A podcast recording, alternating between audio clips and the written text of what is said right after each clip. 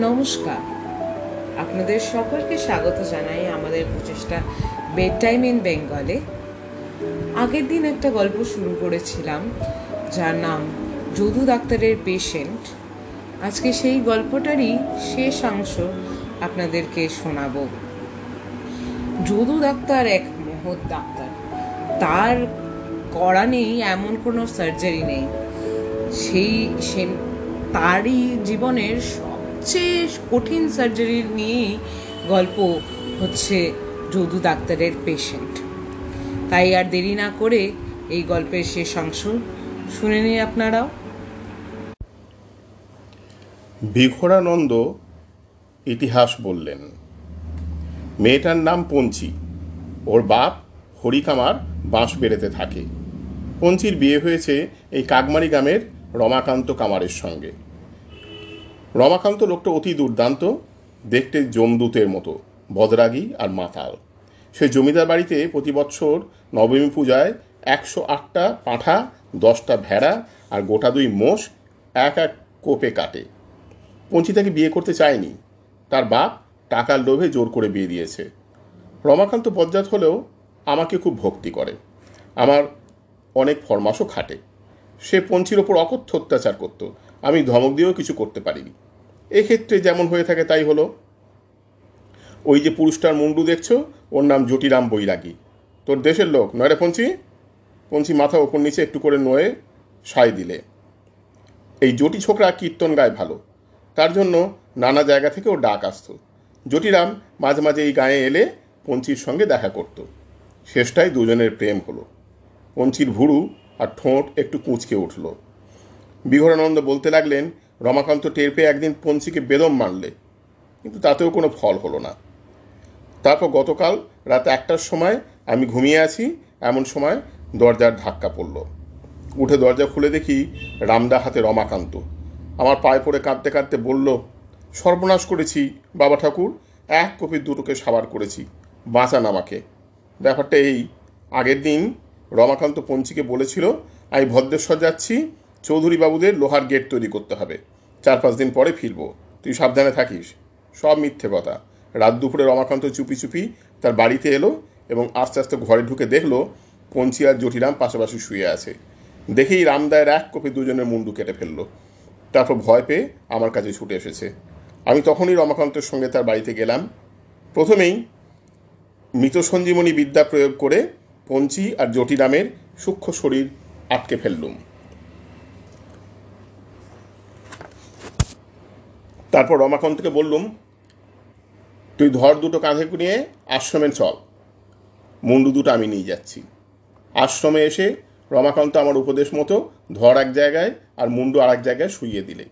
খণ্ড যোজনের আগে পর্যন্ত এইরকম তফাত রাখাই তন্ত্রোক্ত পদ্ধতি। হরিশ চাকলাদার প্রশ্ন করলে, সূক্ষ্ম শরীরও কি দুভাগ হয়েছিল? মুন্ডু আর দুটো, ধর দুটো আলাদা হয়ে বেঁচে রইল কী করে? যদু গড়গড়ি বললেন তোমরা দেখছি কিছুই জানো না। সূক্ষ্ম শরীর ভাগ হয় না। নৈনং ছিন্দন্তি শস্ত্রাণী। তার অ্যানাটমি অন্যরকম। অনেকটা অ্যামিবার মতো, কিন্তু ঢের বেশি ইলাস্টিক ধর আর মুন্ডু তফাতে থাকলেও সূক্ষ্ম শরীর চিটে গুড়ের মতো বেড়ে গিয়ে দুটোতেই ভর করতে পারে। তারপর বিহর বাবা যা বলছিলেন, শোনো। রমাকান্ত আমার পায়ে পড়ে বললে, দোহাই বাবা ঠাকুর, ফাঁসি যেতে পারব না, আমাকে বাঁচান। আমি বললুম, তুই এক্ষুনি তোর বাড়ি গিয়ে সব রক্ত ধুয়ে সাফ করে ফেলবি। তোর রামদা গঙ্গায় ফেলে দিবি। তারপর ত্রিবেণীতে গিয়ে টেলিগ্রামটা পাঠাবি। তারপর গায়েব হয়ে থাকবি। এক বছর পরে গায়ে ফিরতে পারিস। রমাকান্ত বললে, কিন্তু লাশের কি ক্ষতি করবেন? পুলিশ টের পেলেই তদারক করতে আসবে। আপনাকেই আসামি বলে চালান দেবে। আমি বলুন তোকে তা ভাবতে হবে না। যা বলেছি, তাই করবি। রমাকান্ত যে আগে বলে চলে গেল। আমার সেই টেলিগ্রাম পেয়ে তুমি এসেছ। এখন আর দেরি নয়, রাত আটটা অশ্লেষা পড়বে, তার আগেই সেলাই করে ফেলো, নইলে জোর লাগবে না। গুনছুচ আর সুতলি নিয়ে আমি সেলাই করতে যাচ্ছি। এমন সময় দেখলুম মুন্ডু দুটো ফিস ফিস করে আপোষের মধ্যে কথা বলছে। ক্রমশ পঞ্চির কণ্ঠস্বর চড়া হয়ে উঠল। বিঘর বাবা ধমক দিয়ে বললেন, এই পঞ্চি চেঁচাস নি আরে গেল যা। এখনও ধরের ওপর মুন্ডু বসেনি, এর মধ্যেই গলাবাজি শুরু করেছে। পঞ্চি ডাকলো, ও বাবা ঠাকুর, একবার তুই শুনুন তো। বিঘরবাবু উবু হয়ে অনেকক্ষণ কান পেতে পঞ্চি আর জটিরামের কথা শুনলেন। তারপর আমাকে বললেন, ওহে ডাক্তার, এরা বলছে যে জটির ধরে পঞ্চুর মুন্ডু আর পঞ্চির ধরে জটির মুন্ডু লাগাতে হবে। আমিও ভেবে দেখলুম সেই ব্যবস্থাই ভালো। স্তম্ভিত হয়ে বললাম, এই কী রকম কথা বাবা ঠাকুর? মুন্ডু বদল হতেই পারে না। ভিয়েনা কনভেনশনে তার কোনো স্যাংশন নেই। এমন অপারেশন মোটেই এথিক্যাল নয়। আমাদের প্রফেশনাল কোডের একদম বাইরে। বিহরবাবা বললেন, আরে রেখে দাও তোমার কোড। পঞ্চি যদি নিজের ধর আর মুন্ডু নিয়ে বেঁচে ওঠে, তাহলে আবার সে রমাকান্তের কবলে পড়বে। মুন্ডু বদল করলে এদের নব কলেবর হবে, কোনো গোলযোগের ভয় থাকবে না। আর একটা মস্ত লাভ হবে এই যে, এদের কখনো ছাড়াছাড়ি হবে না। জটিরাম যদি আগে মরে, তবে ধর নিয়ে পঞ্চির মুন্ডু বেঁচে থাকবে। আর পঞ্চি যদি আগে মরে, তবে তার ধরটা জটিরামের মুন্ডু নিয়ে বেঁচে থাকবে। এই পঞ্চিটা অত্যন্ত চালাক। এই মাথা থেকেই বুদ্ধি বেরিয়েছে। জটিরাম হচ্ছে হাঁদারাম। কালই আমি ভৈরব মতো এদের বিয়ে দেবো। আমার আশ্রমেই এরা বাস করবে। আমি প্রশ্ন করলুম, ধর আর মুন্ডু বদল হলে কে পঞ্চি, কে জটিরাম তা স্থির হবে কি করে? বিঘরবাবা বললেন, মাথা হলো উত্তমাঙ্গ, মাথা অনুসারেই লোকের নাম হয়, ধর জারি হোক। ক্যাপ্টেন বেনি দত্ত জনান্তিকে বললেন, কিন্তু গণেশ আর দক্ষের বেলায় তা হয়নি।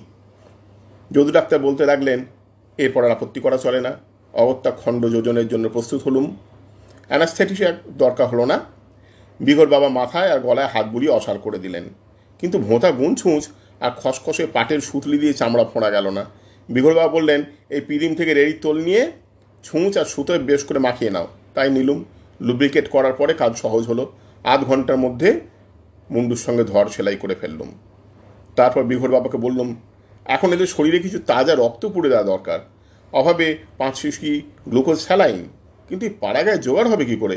যদি নেহাতি বেঁচে থাকে তবে এরপর কিছুদিন লিভার এক্সট্র্যাক্ট ব্লাড স্পিল আর ভিগোরোজেন খাওয়াতে হবে। নইলে গায়ে জোর পাবে না। বিঘর বাবা বললেন, ওসব ছাই ভাষ্য চলবে না বাপু। এখন এরা সমস্ত রাত ঘুমোবে, কাল সকালে জেগে উঠলে ঝোলা গুড় দিয়ে খান কতিক রুটি পথ্য করবে। তারপর বেলা হলে পঞ্চি ভাত ছড়িয়ে দেবে আর লঙ্কা বাটা দিয়ে কাঁকড়া চচ্চড়ি রাখবে তাতেই বলা ধান হবে। জটিরাম আবার গাঁজা খায়। নরে জটে? জটিরাম দান করলে, হি বাবা বললেন, ব্যস্ত। কাল সকালে আমার প্রসাদী ছিলিমে দু এক টান দিস। এখন খাওয়া চলবে না। গলায় জোর পোক্ত হতে চার পাঁচ ঘণ্টা সময় লাগবে। এখন খেলে সেলাইয়ের ফাঁক দিয়ে সব ধোঁয়া বেরিয়ে যাবে। দেখো ডাক্তার, তোমার ফি কিছু দেবো না। আজ তুমি যা দেখলে তারই দাম লাখ টাকা। আমি উত্তর দিলুম, তাতে কোনো সন্দেহ নেই বাবা। আমার চক্ষুকর্ণ সার্থক হয়েছে, অহংকার চূর্ণ হয়েছে, গা দিয়ে ঘাম ছুটছে, আগা পাঁচতলা রোমাঞ্চিত হচ্ছে। আমি ধন্য হয়ে গেছি। এখন অনুমতি দিন, আমি বাড়ি ফিরে যাই। দুরোজ ব্রোমাইড খেয়ে নাভ ঠান্ডা করে শুয়ে পড়ি। এই বলে প্রণাম করে সেই রাত্রেই কলকাতা ফিরে এলাম। ডাক্তার অশ্বিনী সেন বললেন, কি মাশ্চর্য তৎপরম? ডাক্তার হরিশ চাকরাদের বললেন, flabbergasting miracle. Captain Beni Dutta বললেন, অতি খাসা। পরকীয়া প্রেমের এমন পারফেক্ট পরিণাম বৈষ্ণব সাহিত্যেও নেই। আর সিম্বায়োসিসের এমন চমৎকার দৃষ্টান্ত বায়োলজির কেতাবেও পাওয়া যায় না। আচ্ছা স্যার, নায়ক নায়িকার তো একটা হিল্লে লাগিয়ে দিলেন, কিন্তু রমাকান্তের কি হলো? ডাক্তার যদুবর গৌরী বললেন, শুনেছি, এক বছর পরে সে চুপি চুপি বিঘর বাবার আশ্রমে এসেছিল। কিন্তু জটি আর পঞ্চিকে দেখে ভূত পেতনি মনে করে তখনই ভয়ে পালিয়ে গেছে। তারপর থেকে সে নিরুদ্দেশ। আহা, তার জন্য দুঃখ হয়। বেচারা খুন করেও বউকে সাহায্য করতে পারল না। নামটাই যে অপয়া। ডাইনে বায়ে যেদিক থেকেই পড়ুন, পাবেন রমাকান্ত কামার। আমাদের সুবল বসুও তার দুমুখ নামের জন্য উন্নতি করতে পারছে না। আচ্ছা তারপর আর কখনো পঞ্চিয়া জটিরামকে দেখেছিলেন? দেখেছিলাম। দু বছর পরে বিঘর বাবা চিঠি লিখলেন, মাঘ সংক্রান্তির দিন জটিপঞ্চির ছেলের অন্নপ্রাশন। তুমি অবশ্যই আসবে। বাবার যখন আদেশ, তখন যেতেই হলো। কি দেখলেন গিয়ে? দেখলুম বিভোর বাবা ঠিক আগের মতোই লাল ছেলে জোর পরে দাঁড়িয়ে দাঁড়িয়ে হোঁকো টানছেন পঞ্চি তার মাস্কিউলার মদ্দা হাতে একটা মস্ত কুড়ুল নিয়ে কাঠছেলা করছে আর জটিরাম রোয়াকে বসে একটা পিঁড়িতে আলপনা দিচ্ছে আর কোলের ছেলেকে মাই খাওয়াচ্ছে। কি? কেমন লাগল যদু ডাক্তারের অপারেশন? আর, বুদ্ধি বেশ ভালোই খাটালো তবে দুজনে। কি বলুন? আর যাই বলুন, রমাকান্ত কামারের নামটাও আমার বেশ খাসা লেগেছে। আমরা বলে থাকি কম্পিউটারের ভাষায় প্যালিন্ড্রোম। সুন্দর নাম, সুন্দর গল্প, কিন্তু আরেকটু সময় আছে আমাদের হাতে। তাই ভাবছি আপনাদের আরেকটা গল্প শোনাতে শুরু করে দিই। উপেক্ষিত। শহর ফতেহাবাদ। সময় অপরাহ্ন। শাহজাদি জবরুন্নিশা দিলতোরবাগ উদ্যানে একাকিনী বসে আছেন। সমান্তরাল তরু শ্রেণির শীর্ষে অস্তরাগ ঝিকমিক করিতেছে। ডালে ডালে হাজার হাজার বুলবুলের কাকলি, গোলাপের ফোয়ারায় রামধনুর রংবাহার। ফুলে ফুলে চারদিক ছয় লাভ শাহজাদির হাতের অভাব। তাহাতে তিনি কোমল গুঞ্জন তুলিয়া আপন মনে মৃদুস্বরে গাহিতেছেন। তাহার প্রিয় ব্যাঘ্র, হেমকান্তি, ফারুক শিয়ার পদপ্রান্তে বসিয়া থাবা দিয়া তাল দিতেছে এবং মাঝে মাঝে স্বামিনীর বিজাপুরী জরিদার লাল চটি জুতো চাটিতেছে। সহসা একটি পুরুষ মূর্তির আবির্ভাব। গৌরবর্ণ, বলিষ্ঠ দেহ বক্রাগ্য দাড়ি, বহুমূল্য পরিচ্ছদ, কটিবন্ধে রত্নখচিত, নিহিত দামাস্কসীয় তলোয়ার। ইনি সুবিখ্যাত কোফতা খাঁ বাদশাহের সেনাপতি ও দক্ষিণ হস্ত। জবরুন্নিশা চমকিত হইয়া বলিলেন, এ কি কোফতা খাঁ তুমি এখানে? সেনাপতি কহিলেন হ্যাঁ সুন্দরী, আজ আমি একটা হেস্ত নেস্ত করিতে চাই। তুমি বহুকাল আমাকে ছলনা করিয়াছ, আর জবান খুলিয়া বলো, আমাকে বিবাহ করিবে কি না? জবরুন্নিশা কন্দর্প চাপতুল্য তাহার ভুযুগল কুঞ্চিত করিয়া বলিলেন, বেকুফ, তুমি কাহার সঙ্গে কথা কহিতেছ? ছিলে নগণ্য কিজিলবাস কৃতদাস? আজ বাদশাহের কৃপায় সেনাপতি হয়েছ। ব্যাস, ওইখানেই ক্ষান্ত হও। অধিক ঊর্ধ্বে নজর দিও না। কোফতা খাঁ যথোচিত ভীষণতা সহকারে একটি অট্টহাস্য হাসিলেন। বলিলেন, শাহজাদি, কে তোমার পিতাকে তক্তে চড়াইয়াছে মার হাট্টার আক্রমণ কে বারবার রোধ করিয়াছে? কাহার অনুগ্রহে তোমার এই ভোগৈশ্বর্য? এই হীরা জহরত এই লীলা উদ্যান, এই হাজার বুলবুল মুখরিত বুস্তা? ইনশাল্লাহ জানো, একটি অঙ্গুলির হেলনে সমস্ত ভূমিস্বাদ করিতে পারি? আজ হিন্দুস্তানের প্রকৃত মালিক কে? তোমার অক্ষম পিতা? নাই মহাবীর রুস্তমি হিন্দ, কোফতা খান, ফতেজং।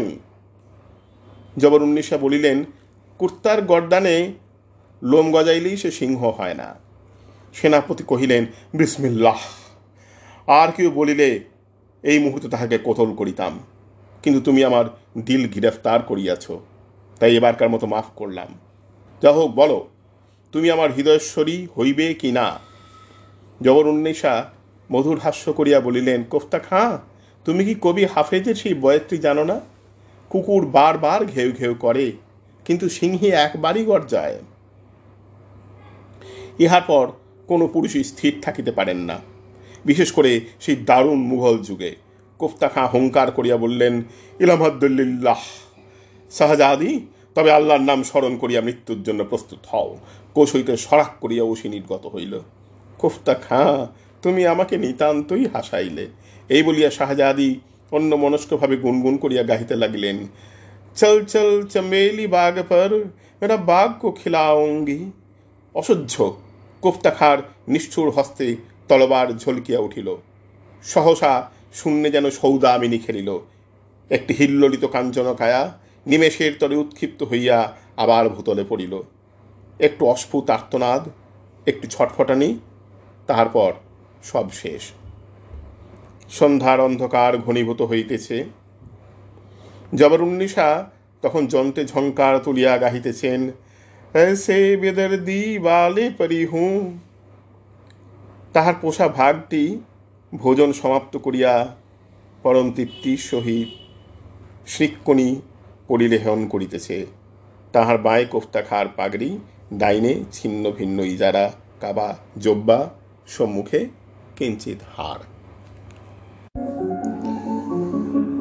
কি? কেমন লাগছে এই গল্পটি? আশা করা যায় ভালো লাগছে। এই গল্পটির শেষ অংশ শোনাবো আপনাদের কালকে তাহলে। ফিরে আসবেন, ভালো থাকবেন সবাই। কালকে আবার নিয়ে চলে আসব আপনাদের কাছে বেড টাইম ইন বেঙ্গল একটু ভুল হয়ে গেছে। এটার শেষ অংশ বলে কিছু নেই, এটা ছোটই গল্প ছিল। এটা আর হুক করে রাখলাম না আপনাদের, ছেড়ে দিলাম। নেক্সট দিন যেন তাও ফিরে ফেরত আসবেন শুনতে। Bed time in Bengal